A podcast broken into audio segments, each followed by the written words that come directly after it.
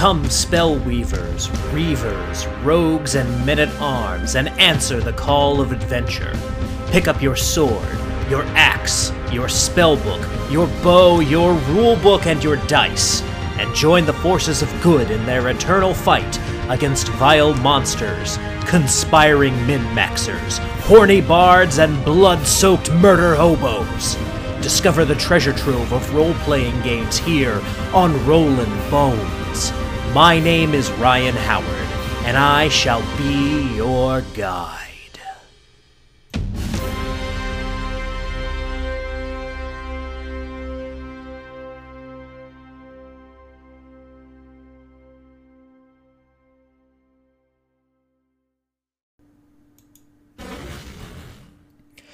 Good evening, Boneheads, and welcome back to Rollin' Bones with Ryan Howard, your RPG treasure trove, where we are making old school young again. I am your host and king of the Boneheads, Ryan Howard, and you guys all know who this is. You watch Rollin' Bones, you know exactly who we're talking about tonight. Uh, the rocket ship has landed, it has come all the way from beyond Planet X. Uh, joining us tonight to talk all things Big Eye Chungus, ladies and gentlemen, one of the greatest indie game designers in the universe, in the galaxy, in maybe any universe. Levi Combs. Levi, welcome to Rollin' Bones. Hey man, how are you? I'm doing great. How are you? Uh, very well, very very well. Awesome, awesome. Well, uh, like I said, you know, you've got this project that is, you know, coming right down to the wire as we are actually doing this show right now, and that is the zine Big Eye Chungus. Uh, Yes, sir. Which is all about the monster that everyone knows and love that is known as the Big Eye Chungus. Uh, so right. we're we're gonna we're we're gonna talk a bunch about that because I, uh, Ryan Howard, and those of you who like to clip things, you can go ahead and clip this. I am a fan of Big Eye Chungus's. Uh, big eye, big eye chunguses, eye tyrants, uh, eye beasts, death perceptors. Those are among my favorite uh, Meatballs of. Doom. Absolutely, meatballs of doom. All sorts of chungai. And so we're we're going to talk all about that. We're going to talk about this project, and we're going to talk about the uh, the present and the future of Planet X Games because there's always a lot to discuss there. You are a man with uh, many irons in the fire at all times. I, I try. I got a lot of ideas in this in this head. I got to get them out. It's actually something uh, interesting that I saw from our mutual friend uh, Diogo Nogueira.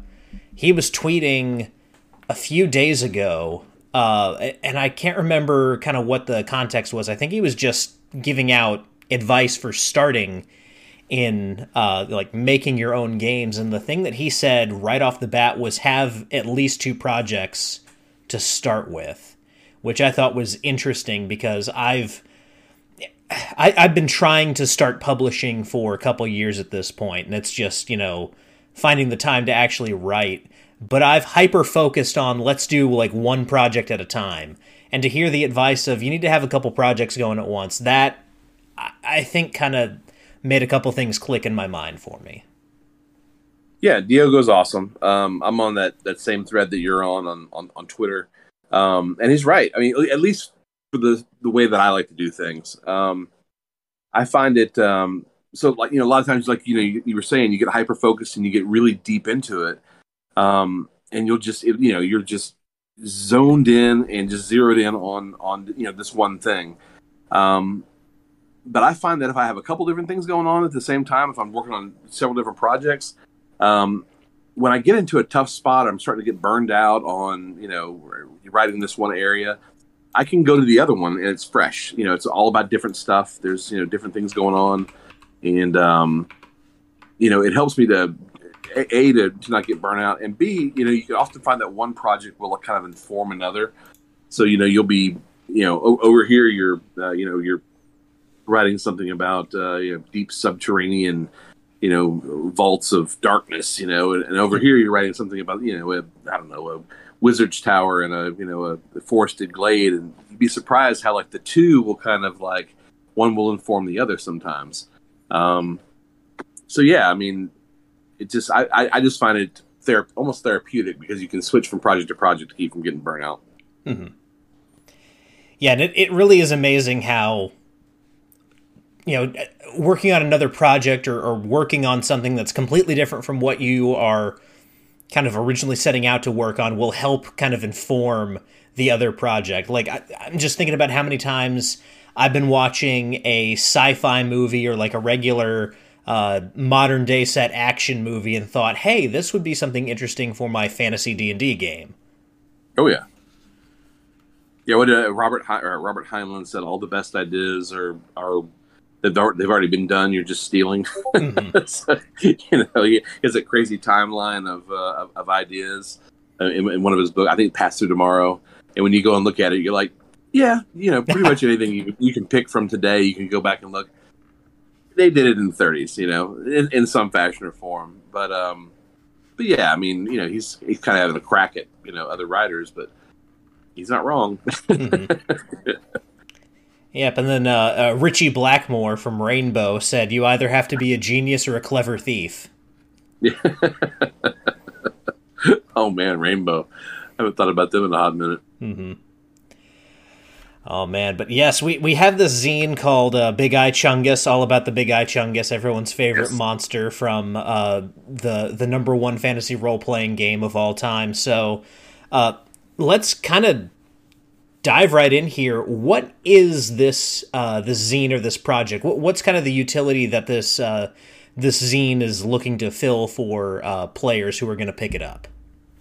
Well, first, don't think that it's going to be all about uh, you know the coolest monster to ever you know float through the halls of a dungeon and uh, you know disintegrate people with crazy eye beams. Hmm. because again it's not you know we, we, there's a big deep dive in, in, in into the chungus uh, and all its variants and we you know, we, we get we, we go to some some crazy places. There's almost a dozen variants in there. Um, like i said we go to some some very interesting places with it. But it's also about like ecology and layers and tactics uh, without getting like going into like deep like boring territory where you feel like you're hmm. reading like you know a textbook. I, am not a fan of that kind of stuff. You know, like I, I don't need to know like the sleep cycle and all that stuff, but I need to know like what this what are, what are the most important things about this thing so that I can I can you know bring a little I don't know a little fun to the game. Um, so there's a lot of that, and there you know there's some interesting charts and some tables, some cool things you can roll your your, your funny little dice on um, but the variants, the variants are a big draw um, because we made sure to to not like try to duplicate anything that we'd seen before. Mm. You know, like I, you know, I'm not trying to, you know, make a make a bunch of copies of, of stuff you've already got in like four or five other books. You know, and just a bad copy of that. I wanted to bring some some new and different stuff to that. Um, but one of the really big draws in this book is the art, the art and the design. Um, I teamed up with a New Jersey-based uh, graphic designer and artist, uh, Cheese Hasselberger. Mm-hmm. He's worked on a few, did, a few small things in in some other books, uh, the Phylactery and uh, some other stuff. But um, this one, he did all the art, he did the cover, he did the layout, and man, just turning that over to him and just giving, you know, having trust in in, in his his skills and abilities. that was the best choice ever because he really, really delivered on this thing. I mean, it's, it's a gorgeous little zine, hmm. very cleverly designed. It's got great illustrations that, um, the more that you look at them, the more things you see. You know, that you know, it's it's not just uh, it's some stock art illustration or just some you know. He, he took his time with it and he put some very interesting details and he has a very hyper um, stylized and intricate style. So um, I was, you know, it's it's a little bit of Wally Wood and a little bit of, um, you know, like like real hyper detailed uh, and very stylized. Cartoony is not the right word, but it definitely has almost like comic book feel to it mm-hmm. in in some spots. But then, like, you know, he he'll do like a, a, the, the piece on the next page will be like this ferocious, awesome looking, you know, monster that's you know disintegrating somebody or you know chewing somebody in half or something. It's just he's got a very uh, interesting and dynamic style, and I was very very lucky to be able to get him, but also to uh, for him to take such an interest in the project and to um, you know he didn't he didn't call it in. He didn't you know mm-hmm. he he really delivered. and if I'm not mistaken, Cheese is the same guy who did all of the. Uh, I, I, believe he did all the weapons in the three two one action main book, and I think he did a lot of the vehicles and Children of Uma as well.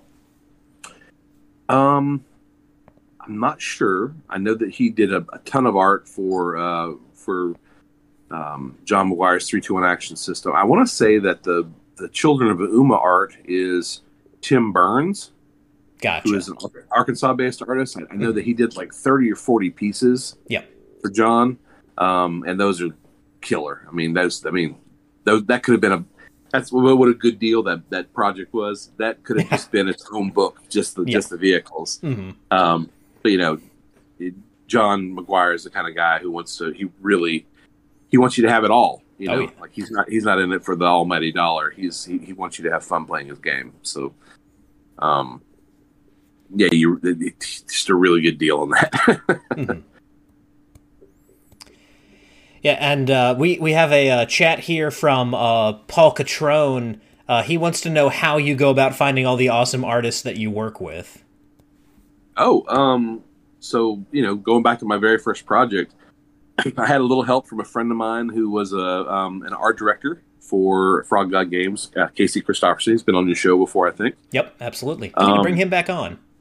Yeah, great guy. He's and he's he, you know the he's he's doing uh, he's got some projects coming up too that are that are pretty pretty hot. So, um, but yeah, uh, Paul he um, he helped me out with to get a, a, my first few artists. He introduced me to them, but from there on out, most of the guys I found I just found by like going to Instagram or going to Twitter or you know, I, I would see a post somewhere and I go, man, that's a really cool Minotaur. Let me go and check out this guy's page.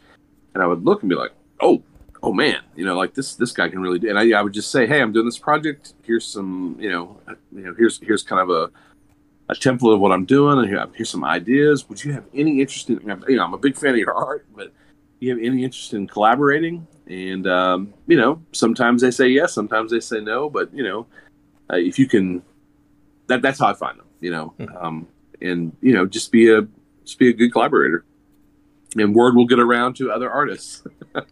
you know, because the same way writers and publishers talk about you know uh, artists that they work with or graphic design, artists talk the same way about us, whether or not we're easy to work with or whether or not we're dicks. You know, like they're, they're pretty you know they're they, they don't want if they have a bad experience they don't want somebody else who's an artist to have a, a bad experience either so it's the same vice versa so mm-hmm. absolutely yeah and the the two creators that I kind of most associate with Planet X uh, art wise, I believe, are both uh, Casey projects. Because uh, I think it was Casey that pulled Ed Bickford from comics into role playing. He was, yeah. Um, so I think if I'm remembering correctly, Ed's first work was with with Planet X with me, mm-hmm. um, and we did a couple projects together. And then, um, I mean, he's obviously so talented and so good, and he has another one of those artists that has a, a very distinctive style that doesn't look like anybody else's. You know, if he decides mm-hmm. to draw a robot or a you know plant monster, it doesn't look like anybody else's robot or plant monster. Right. You you can look at it and go, oh, Ed Bickford did that. Um, so yeah, Casey met him at a I want to say at a Comic Con in maybe Kansas City or Wichita, something like that. Mm-hmm. And, and, they they they just hit it off. And he, Casey got his information. Said, "Hey, I don't have anything for you now, buddy. He's doing this crazy project of in robots and spaceships. Why don't you, you know, uh, he's a good dude. Why don't you guys hook up?" So and you know, I'm working with that. mm-hmm. he's, he's doing some stuff right now for, uh, for a book that I, am I'm kickstarting uh, in December. So like we have a great relationship and a good friendship. Mm-hmm. I really like working with that guy. You're gonna say Adrian, right? Yeah, Adrian. Adrian's the other one, and he was Casey's student. He was, um, and Adrian's fantastic. You know, mm-hmm. um, he he's done a great deal of the covers for my for my books, and um, a lot of the interior illustration. He just he's one of those guys who not only is he a, like a joy to work with, like just a cool guy, like you can, you can go back and forth with him, but like he's an artist and an illustrator. So, you know, he has his own very distinctive art, artistic style. Again, he's one of those guys you can look at it and go, "Oh, that's Adrian." Uh, he does work equally as good in color and in black and white. Uh, some his color palette uh, for covers and, and uh, color interior illustrations is just insane. They really pop. Um, but he's also an illustrator, so he's very professional. So if he says, "I'm going to have these seven pieces for you by this date," by the date or before, you have all seven of those pieces. And if something needs to be changed, or you know somebody's hand isn't turned the right way, or you know maybe the, the flames need to be green instead of you know orange, you know he has zero problem about going back and fixing that within reason. You know, he's like, you know, he doesn't want to go back and fix something 15 times, but um, he wants, he is just as invested as you are in making, he's not just there to get a paycheck. He wants, he, you know, he wants his legacy of work to look good, yeah. you know, and, to, and, you know, when people go back and look at it 10 years from now, they're like, that's a great cover. And he just delivers straight across it. He's mm-hmm. awesome. I, I, I hope, I'm pretty sure that one, one, one day the, the software companies will snap him up. But um, I, if I could, I would work with that guy forever. Mm-hmm. You know, he's just that good and that easy to work with and, and a delight. Absolutely. Yeah, and as I've been kind of formulating my own projects, I've had moments where I've been like, I have this thing that I really specifically his name comes to mind. Like I once I get to the point where I can hire artists for this thing. I I want this to be something that Adrian does if he has the time for it. Why don't you reach out to him? Just yeah. I mean, we're not running a cult over here. Give the guy some work. Absolutely. you know? Absolutely. Now, uh, since Ed Bickford has come up, uh, I and I know you know this idea might have already occurred to you, but why didn't we get Ed Bickford drawing some kind of uh, robot Eye Chungus? in this book. Oh, well, uh, so the, when I pitched this this uh, project to, to Cheese, mm-hmm. I said, "Hey, I want you to do the cover. I want you to draw everything. You know, gotcha. I don't want you to be any, anybody else's art in it. I, it's just just you and I." Mm-hmm. So that's what when it comes down to it. That that's why. Although Cheese did, uh, there's no, it's not a robot Chungus, but it is a clockwork Chungus. Gotcha. Um, and he did a very cool illustration for that. Um, mm-hmm. And that's actually in the preview. If you go to the um, if you go to the Kickstarter, there's a little preview page in there. I, I believe that has the Clockwork Chungus on there.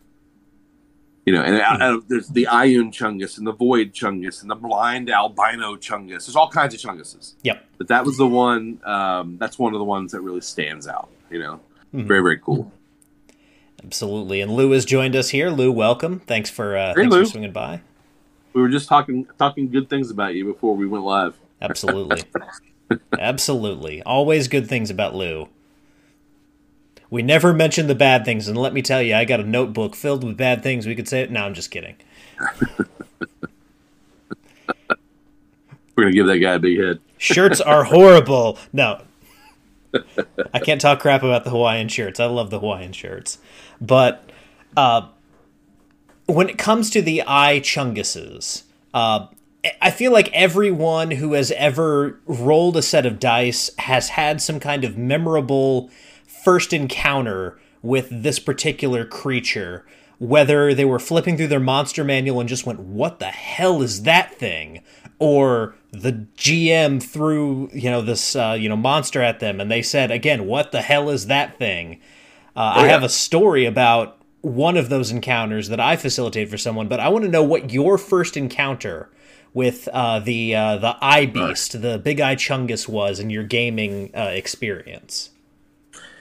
Yeah, so obviously it's comparable to the coolest monster in that first edition uh, monster manual. Yep. It's you know we all know what we're talking about here, uh, and it's a great monster. It's a, it's you know a super genius. It has you know eleven different eye rays that do insane things.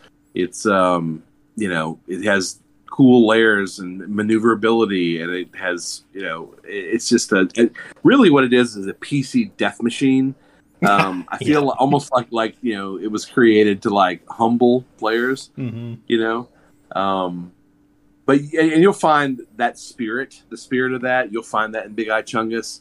But there's no du- there's no duplication of, of, of that particular monster right. in, in, in the zine. Mm-hmm. Um, we go off in different crazy ways, like the Ioun Chungus, for instance. You know, it's this chunk of uh, of glimmering crystal, um, and it's got these other floating, rotating, glimmering crystals that kind of you know circle around it, and they can do you know they, and they all they don't have any of the same powers as the as the as the other Chunguses. They're they're doing all kinds of strange and bizarre prismatic effects and shatter and you know, uh, and it has its own weird goals and and things that it that that it's into that don't make any sense to, to you know to, to creatures of our to, to uh, inhabitants of our world. So mm-hmm. um, that's another that's another really interesting thing that I, I think we get into in, into the book is like what motivates these things. Like where do they come from? Are they just monsters that are terrestrial, or are they like interlopers from a different dimension? Do, are they aliens?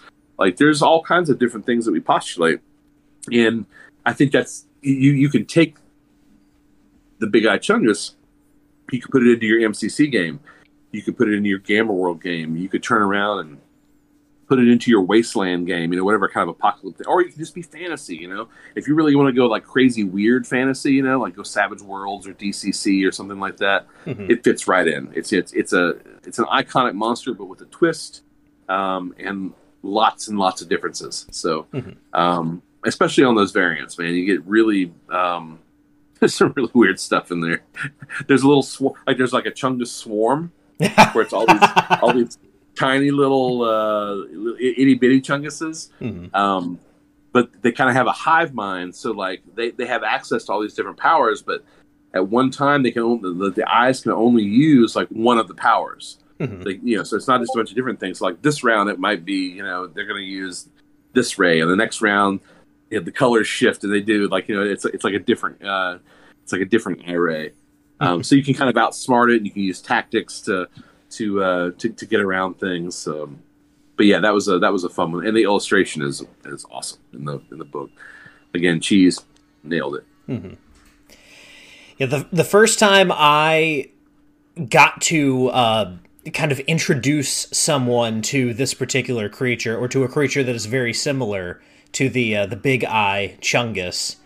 Uh, I was actually running a game for my family, so I had convinced mom Ooh. and dad, both of my sisters, uh, my sister's boyfriend at the time, and my wife were all sitting around the table at Thanksgiving time playing uh, D and D that I was running. And so at the climax of the game, uh, I start describing this thing. And I say, you know, you, you, hear first you hear this voice, and my my voice for uh, all Chungus like creatures is the same. I always go like this. This is how they talk. all right. And so I start doing that voice, and uh, they're all like, "Okay, that's that's weird." And then I say, "You see this ball, this giant, like six foot sphere floating. And as it turns around, you see this giant eye in the middle of its face, and it's got these razor sharp teeth, and it has these eye stalks. And it was the, the word eye stalk made someone at the table, I don't remember who, but I think it was my little sister, actually go, ugh, like retch a little bit. It's just like, I love it. Eye stalk yeah, it's a very alien thing, you know. Mm-hmm. Like there's not. I mean, you know, like almost like crustacean, like you know. Oh yeah. Very very otherworldly. Mm-hmm. And a lot of this uh, kind of builds towards my personal head canon, I guess, about the uh, the the Chungus type monsters. Uh, they are aberrations, according to the the monster manual, at least according to uh, the 5e monster manual, and I think sure. most all of the ones that came before. Um, and aberrations, all of the like text about them is no one knows where they came from. No one knows precisely where these things came from, and they encompass not just the Chungus types, but also Nothics, uh, the oh, yeah. Gith, Mind mm-hmm. Flayers, uh, and the Gith and the Mind Flayers have spaceships. So, because they're all lumped together as aberrations, my head canon is uh, the Chunguses are aliens. They're space aliens. And specifically, yeah. yeah. They they hail from a planet that looks like a hollowed out rock version of one of them because the only like the, Chunguses can only give like only be born by the the dreams and machinations of other Chungai. So Okay. All right. where I- I they like have that. come from has to have been like the ultimate Chungus. Yeah, we I actually get a little bit into that um, in into in the zine um, where we postulate. Well, you know, one of the uh, there's all these different ways. Like, how did they get here? What what, what are they? Where do they come from? And one of the one of the things that we pop that we uh, kind of expand on is um, a planet-sized chungus. You know, like you know this. Like, do you, you remember? You ever read like Green Lantern back in the day? They always yeah. had Mogo. He was the Mhm. Mogo is the big Green Lantern that uh, you know had the, had the big swath of green across the, the planet. Yeah. Um, yeah. So, um, and you know, there's also Ego, the Living Planet. There's all sorts of stuff in comics and, and pop culture where you Mhm. have these uh, planet-sized um, beings with these great powers. So we just did the Chungus version of that.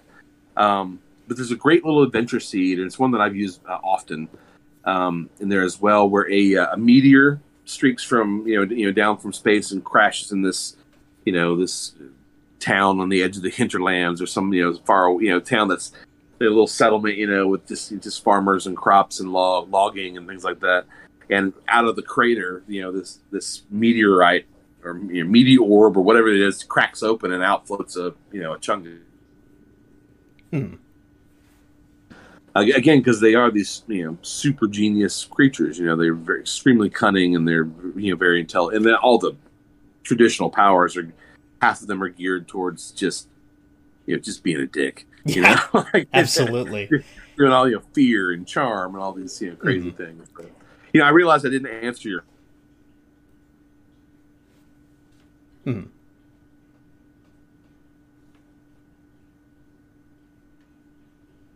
What the what the rules actually were. So it was just always the guy DMing.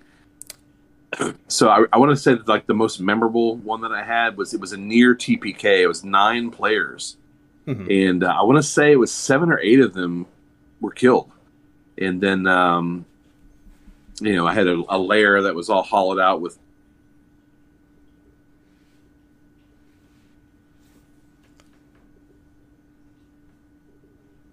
Uh, Levi, you keep freezing up on me. Nope.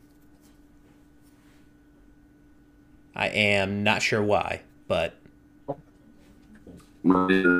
six. I think uh, I think Bad Mike got you with his router. I think he uh,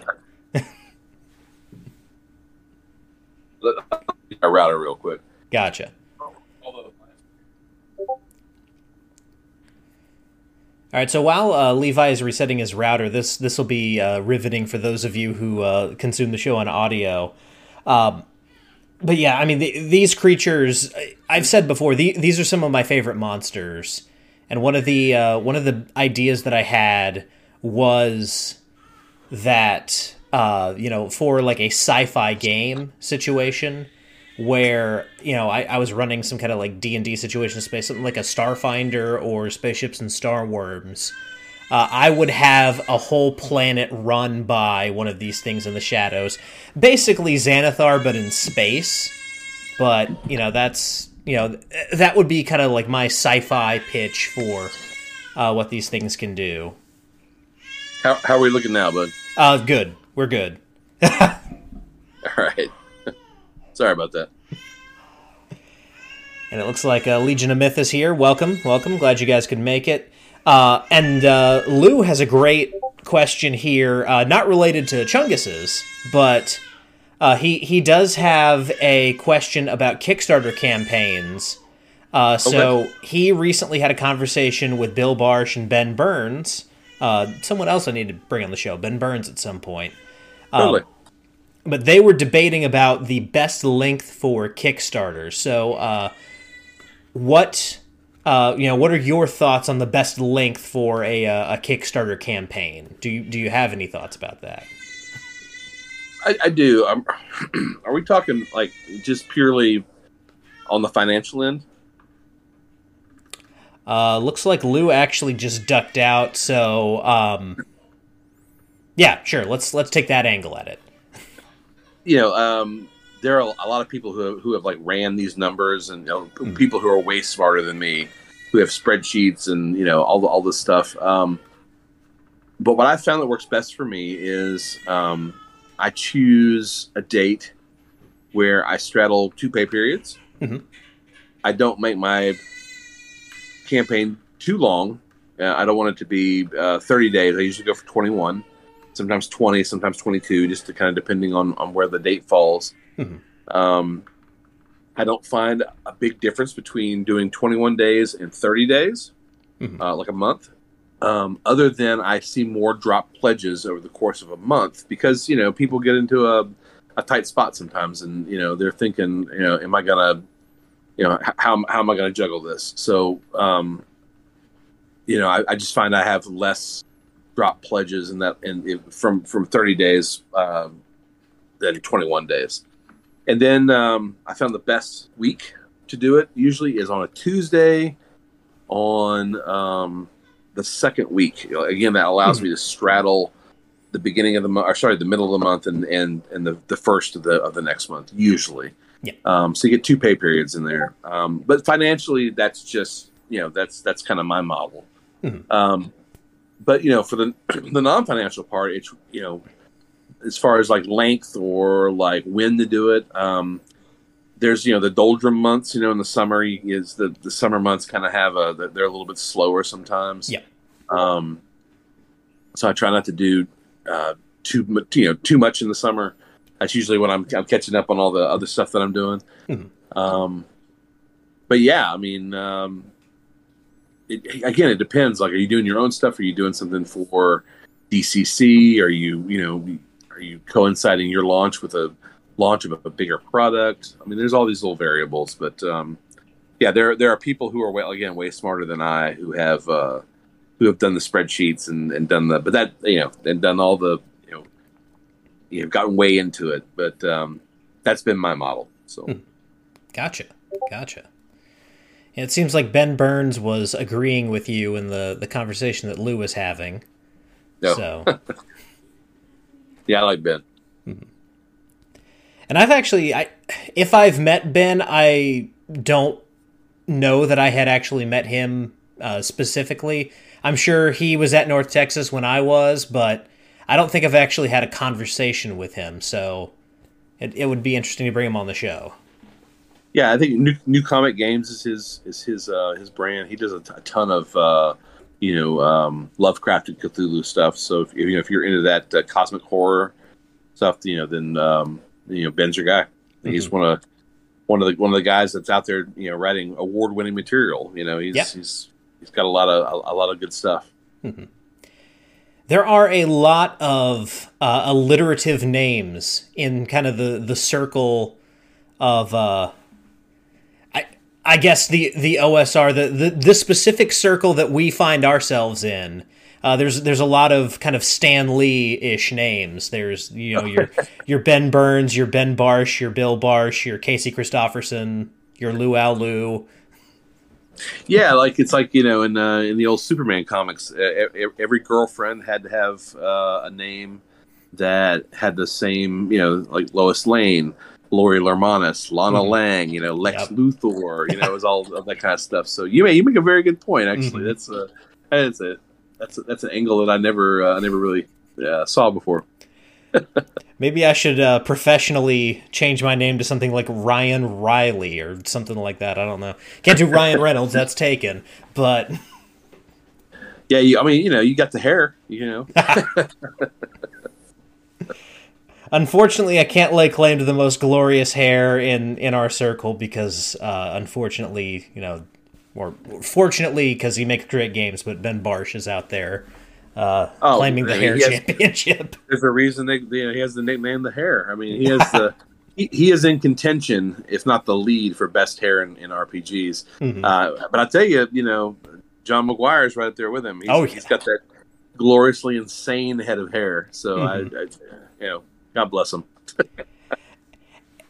last time he was on the show, Hambone said, uh, I believe he said before we jumped on the call, I'm taking a shower real quick. And then he came on and he looked like he always does.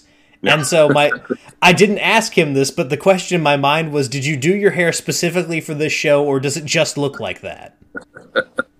Well, hey, Greg Greg Gillespie too, great head Yep. of hair, and also uh, double double letters. Mhm. He could And- be a he, he, he could be a, a, Superman villain too with the with the double letters. hmm And uh, Lou, unfortunately, we're gonna have to reschedule the uh, the the hair versus hair match between me and uh, Ben because uh, the last week was kind of a technical failure on my part as far as actually getting a stream out there. So uh, we'll have that conversation in September.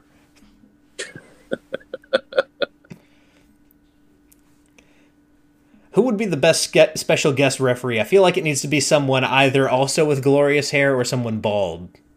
Oh, Tom Tullis, you got to have, I mean, or, or hey, you know, or Ske- Skeeter Green if you're Yep. really going to go for, for for a bald guy.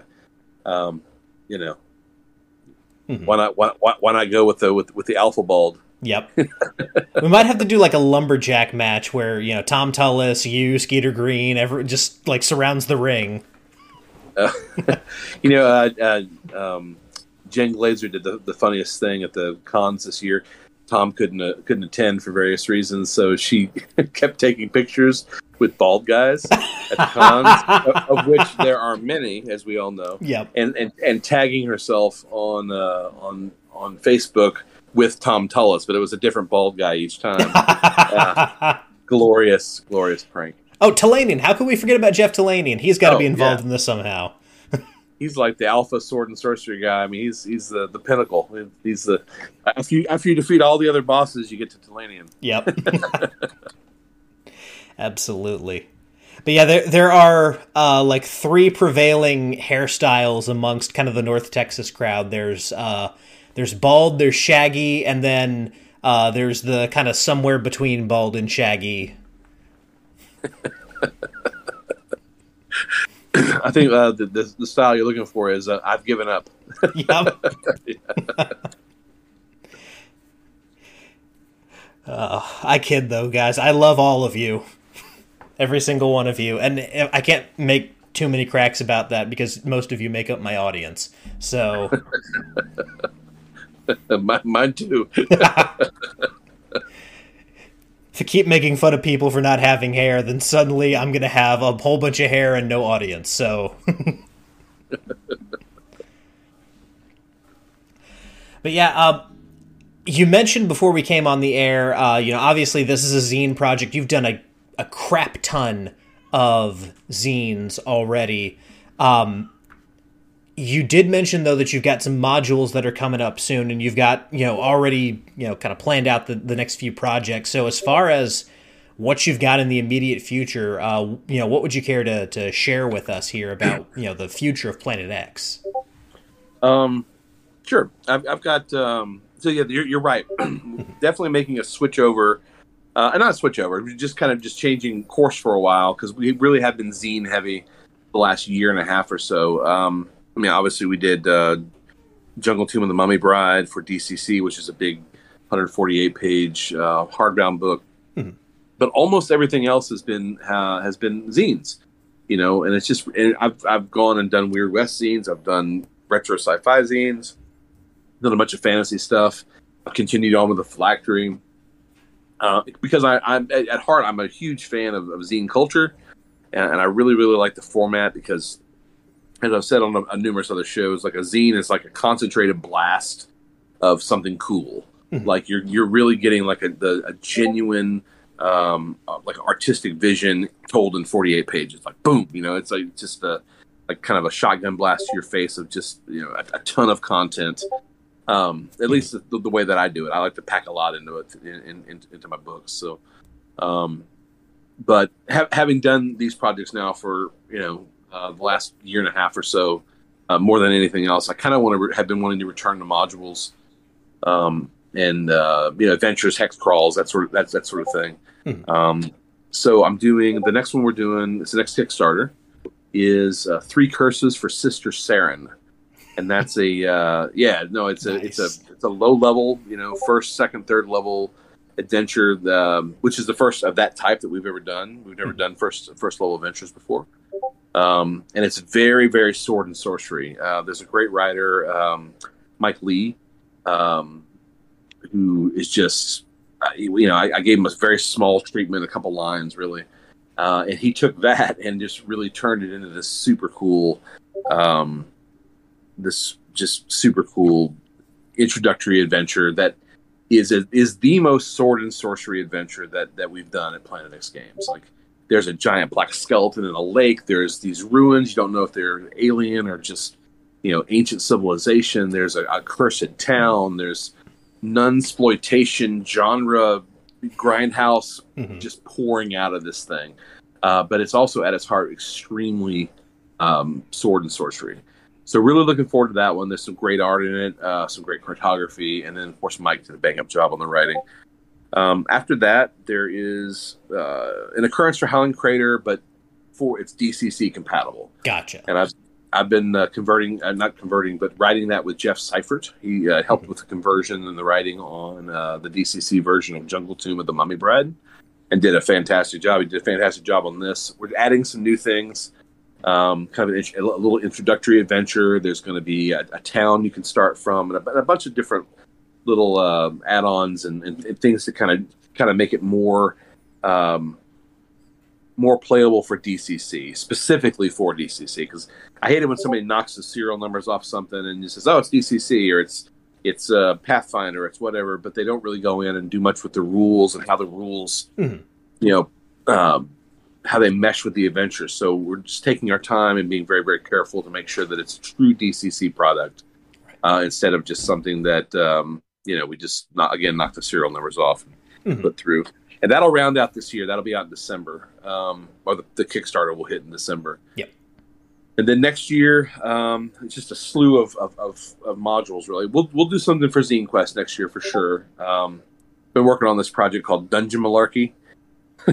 That's uh, just about all these cool things you can put in your dungeons. Mm-hmm. I think that'll be a very useful, um, very useful zine.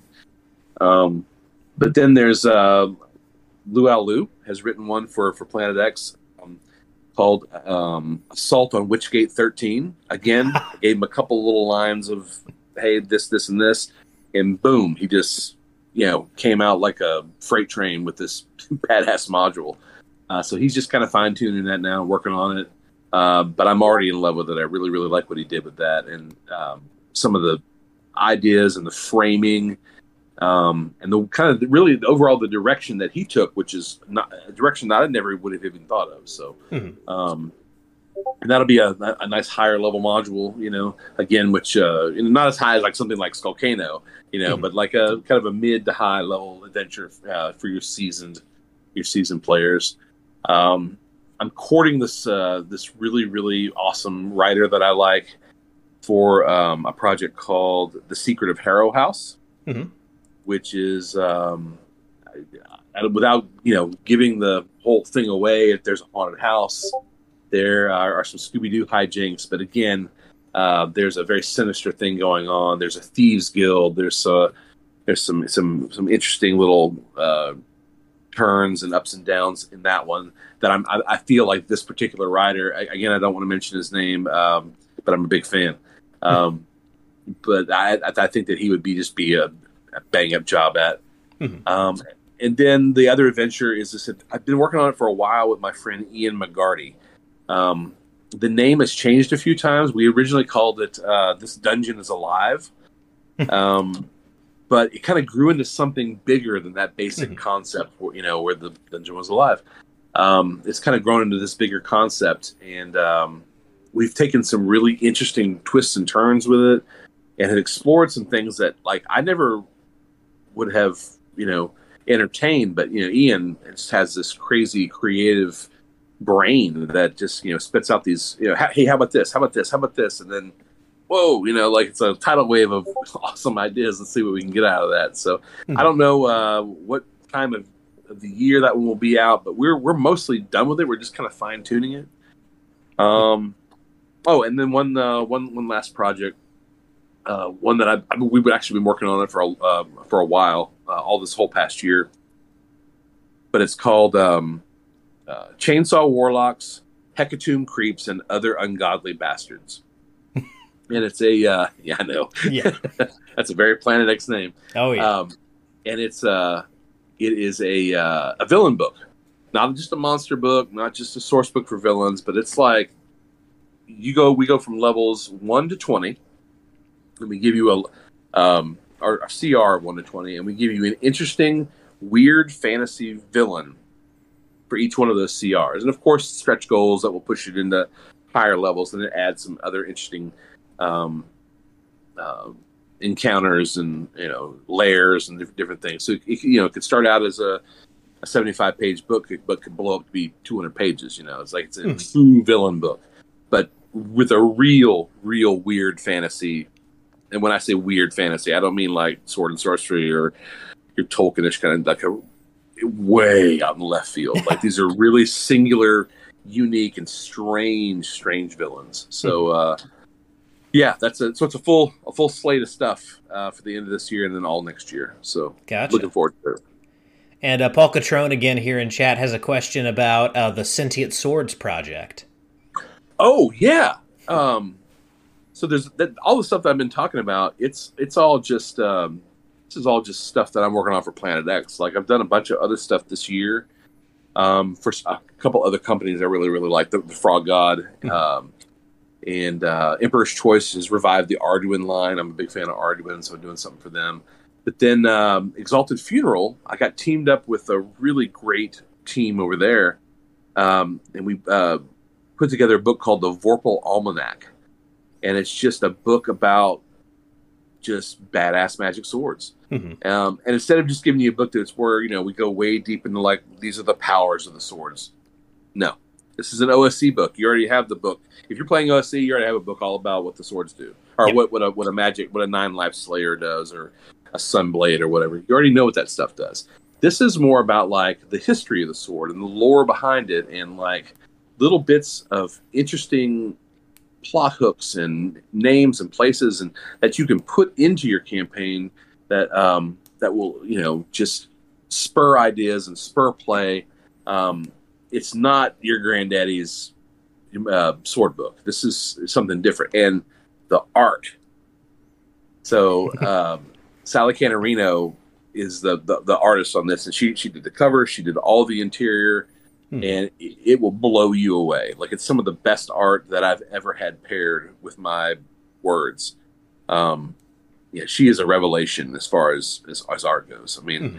her stuff is just is really top notch. She, she's a, a, comic book artist and an illustrator, um, and total pro. Just, I mean, it looks awesome. Like mm-hmm. when when you see the cover, that is it's the cover is so good. But when you when, when when it finally comes out and you see that cover, like just know that the inside is like just extrapolates off that. Like it just mm-hmm. it just and every every sword has a you know has has an illustration, and it's not just a picture of a sword. It's like there are people holding the sword or things happening with the sword. Like it's not a it is not a boring book. mm-hmm. Visually speaking, it is not. Um, you will not go to sleep uh, paging through this book. It's it's fantastic. And then, again, the team at Exalted Funeral, um, have just been have just been amazing. Jared Crater was the um, was the uh, project manager, and mm-hmm. man, that guy is you know juggling like 500 things at once, and he still didn't dial it in at all. He was fantastic to work with and for. Mm-hmm. Yeah, the Exalted Funerals put out some great stuff. Um, and you know, obviously that's the the retail home of Planet X as well. Oh, if yeah. you want to you want to get some Planet X stuff. If any of the stuff that we've talked about uh, has piqued your interest, you can find it at Exalted Funeral. Um, one thing I will say, especially with the DCC version coming out, it's been a while since I told this story. Uh, but when I first read, uh, when I first read an occurrence at Howling Crater, I knew that you had sold it with barf bags at one point. I did, and I thought, okay, that's that's you know oddly presumptuous. Uh, you know, this is a it's a book after all. This is an RPG supplement. You know, what's it what's it really going to do? And I started reading some of the descriptions, and I felt sick to my stomach, and I was like, that's that's why that's why Levi sold barf bags with this book. Uh, and and I mean that in the most complimentary way possible because it's it's an homage to Hills Have Eyes and other you know similar kind of mutant hillbilly type uh, horror movies. So the fact that you got that just from text, No, thumbs up. I appreciate I appreciate that. Yeah, yes. The the new version uh, will also have a new version of the barf bag, but I'm also hoping that we hit the stretch goal because I want to do um, um, 3D glasses, and I want to have a whole section that you open up and it's in 3D. Nice. So like there's an like there'll, there'll be a I don't want to again I don't want to give this away, but there'll be a section where you will you you know as you're going through and you open it up and it's it's in the you know the was a risograph or whatever the, uh, the the red and blue um, but you have to put on the the, the glasses Yep. for it to pop out you know so I, I think that would I would think that will be a that will hit all the B movie notes we'll hit the the, the the science fiction like strange retro vintage rocket sci- sci-fi the B movie sci-fi that's that's in the last half of that book. I think it'll hit all the high notes of that. And it'd just be something cool for the not only for collectors but for the people who are reading it um, and playing it. Hmm because they'll be able to put you know when he, when the when the uh, judge or the DM wants to show it to the the players, they'll be like, hey, put these on, and uh, it, it'll be a that- that'll be a, a cool little thing. hmm I think the only thing it needs is like a, a, a cigarette burn just on the corner of the cover. it's the, the same way that I told Shane Hensley to uh, individually take every uh, Marshall's badge from uh, the new Deadlands game and, and shoot them with a 45. Hey, just a go. little cigarette burn on the corner of every copy. Nice. I haven't played that new Deadlands game, but I did play Weird Frontiers and oh, uh, yes. in North Texas with with David Beatty. He was Mm-hmm. the uh, he was the the, the judge, um, and uh, we all played luchadors. Mhm. That was our, our we were a traveling luchador troupe that ended up in this. Uh, you know, ended up in this in this town that was, you know, and then there was a problem. Yeah, I, don't- I, I don't want to give his game away, but it was it was fantastic. It was one of the, the it was the best game that I played at North Texas at, that this last year, but it was also uh, just one of the best con games. Period. I think I've ever played. So Mhm. a lot of fun. Yeah, that's that's one of the great things about Weird Frontiers. It it goes out of its way not just to make an unarmed character feel like they can hold their own against the armed characters, but to make a luchador kind of work in that world, uh, which It was cool. is awesome because you know luchadors are awesome. Yeah, it wasn't just one luchador. There were like eight Yeah. of us. Yeah. You know, with this traveling wrestling troupe. You know, it was, it was very very cool. Um, it, it it played just like a an old like El Santo and Blue Demon meet Dracula uh, kind of scenario. You know, it's very very. Uh, but really cooler than that movie is because that movie's actually you know aside from when the luchadors on screen not really that great uh, but uh, but David's you know his his his game was awesome so Mhm. Yeah, but that uh, the the sword project that you're working on, uh, or or have worked on, Oh, it's done. Like it's it's done and turned in, and I, I I really think they're just. I mean, it's all laid out. I really think they're just, uh, um, you know, getting like printer quotes and stuff. Like I, it's it's like it's almost ready. If if if what I'm being told is uh, is is still accurate. So, Mhm. um, yeah, it's it's coming. Sorry.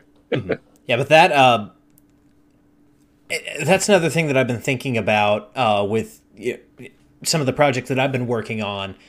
Magic swords are cool, but a lot of RPGs have kind of gone out of their way to make not just magic swords, but swords in general boring. Uh, Yeah. Yes, that was the whole Yeah. that was the whole genesis of this project. Yeah. The entire that's exactly how I pitched it. and and swords are cool. Sword Yeah. like swords in real life are cool. Swords should be cool in your game. And the idea of uh, like like Paul mentioned here, sentient swords, swords that talk to their wielders. I love sentient weapons in my RPGs. I put one in almost every game that I run. Yeah, I mean they're they're just cool. I mean, think of the list. I mean, it, and it's a long list of like from sword and sorcery to weird fantasy to just typical fantasy. Like there's you got your Stormbringers and your Narsils and you know your Long Claws and I mean Excalibur. I mean every every, every you know, major fantasy story or epic.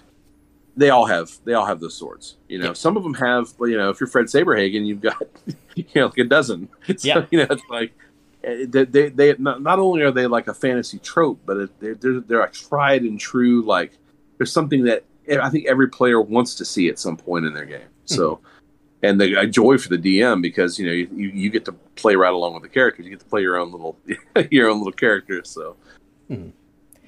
and and while we're kind of on the subject, this is something that I've talked about a couple times recently, and something I've been thinking about again recently. When it comes to stuff like magic swords, magic weapons, uh, what are your thoughts on? These have to be items that are found in a dungeon or on an adventure or as a like you know reward for killing some kind of big monster versus like buying magic weapons or you know powerful magic items in like a shop.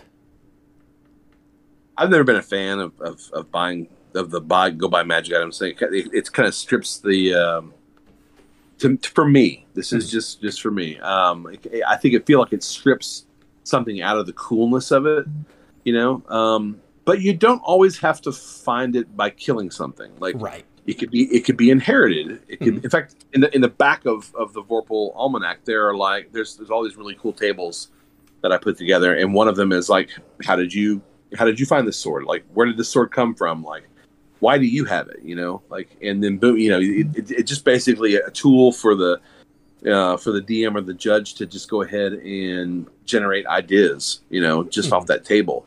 And then that way, not not every time, not every sword and not every story is going to be the same. Like, oh, we got this from, you know, that dragon's lair, or we got this from, you know, we, we found this in that lair of ogres, or, you know, this hey, this belonged to that that drow assassin. You know, like, no, mm-hmm. like there's so many different ways that you could come that you could um, come across those things, and I, I think that's missing. Um, you know, generally in in um, w- in the talk about um, magic swords in general. Mm-hmm. You know, like because again in this book, like you, we really let the lore and the um, you know the story about the sword and like where it came from and what it is and what what are its goals, like all these cool things. Really, that really all takes precedent over what it can do. Like there's a, a line or two, like oh, it's a sword of sharpness and it does this. But then everything else is dedicated to like, you know, all this cool lore and, and plot hooks and story story. And you know, it ends with like, here's a way that you can, you know, the entry ends like, here's a way that you can get it into your campaign, or here's a way that your players can find it. Mm-hmm. You know, and you you tag that up with like all the cool things in the back on those tables. You can do some really neat things uh, with swords with this book. Mm-hmm. Something that I've done a couple times now in, in my campaigns, um, having players find notebooks from like a wizard's lair or something like that that have these drawings, these designs, basically like a schematic or a blueprint for these magic items. I, I think both times it was a uh, rod of lordly might that I. Yeah, that's great.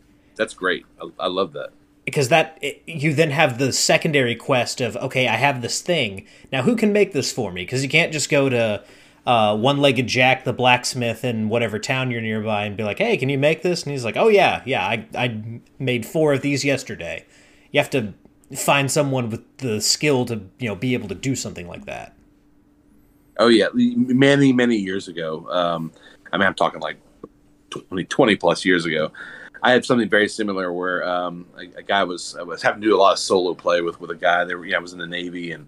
there weren't very many people playing Dungeons and Dragons. It was just me and this guy, and he had a pre-existing character who was a who was a wizard. And I was just kind of trying to think of cool things that he could do solo games where it was just him with this wizard. Um, and one of the things was he he found something very similar for a, a staff of thunder lightning, mm-hmm. um, where hey, here's how you do it you know, here's all the things you need, but now you got to go out and find them. So yep. I had this big, broad list of ingredients and th- places and things that he, had, that he had to go do to put together this um, uh, this uh, staff of thunder and lightning. And that was a, a really fun. Uh, camp. I, I, remember it as being really, really, really fun because uh, mm-hmm. it brought him into contact with all this different stuff. And he had to go all over and piece things together and trade this for that, and you know, it was a lot of fun. So yeah, I, I totally get it uh, I, I, like the idea of finding a schematic for a Rod Lordly Might because that really is kind of a, a almost less magic and more mechanical, like yeah. a cool bit of technology that you would get. So I really like, um, I really like that. Mm-hmm. Yeah. So a lot of great things that you have coming up, and and I don't know how much you want to get into this right now, but you're also doing a uh, a Halloween uh, module for for was it a Frog God with John Hambone McGuire?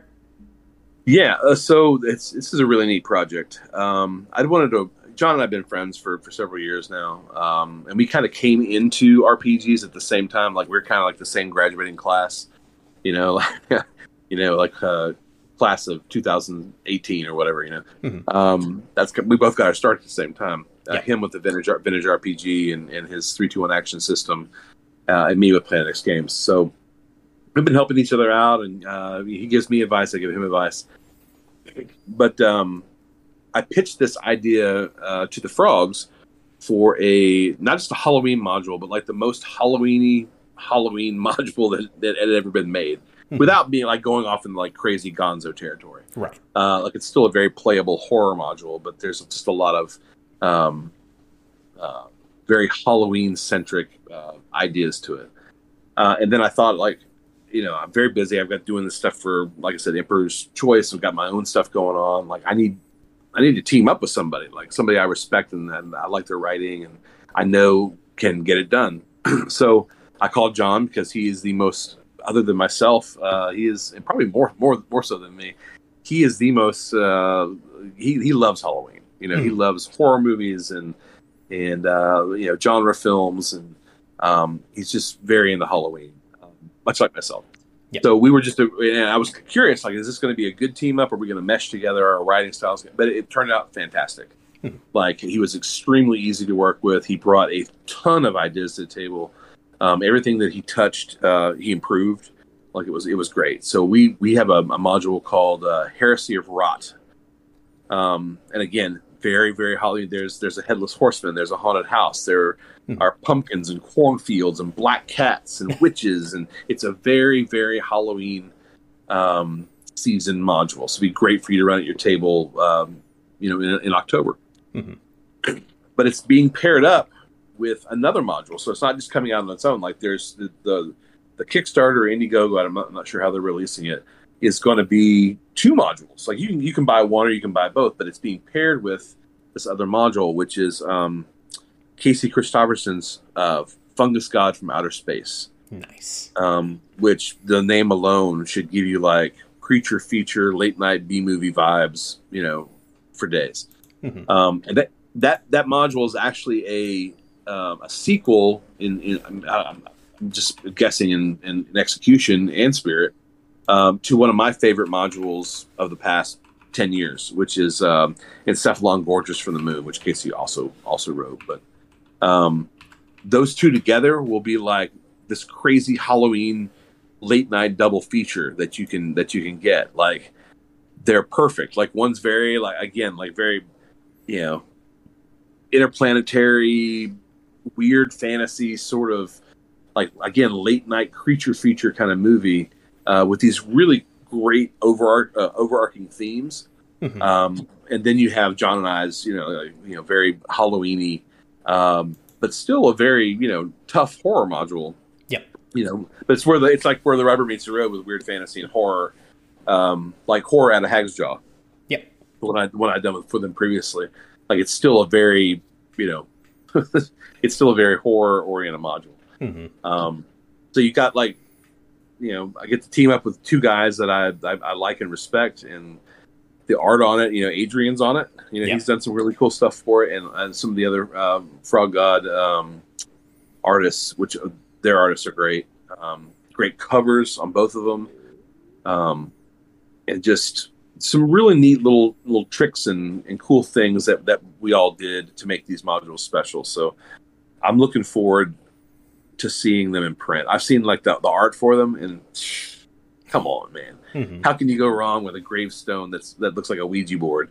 you know, like it's like there's some there's some really really cool pieces in here. Like it's just uh, it's it's just neat. I'm I'm very happy that it went off without a hitch and that I got to be a part of it.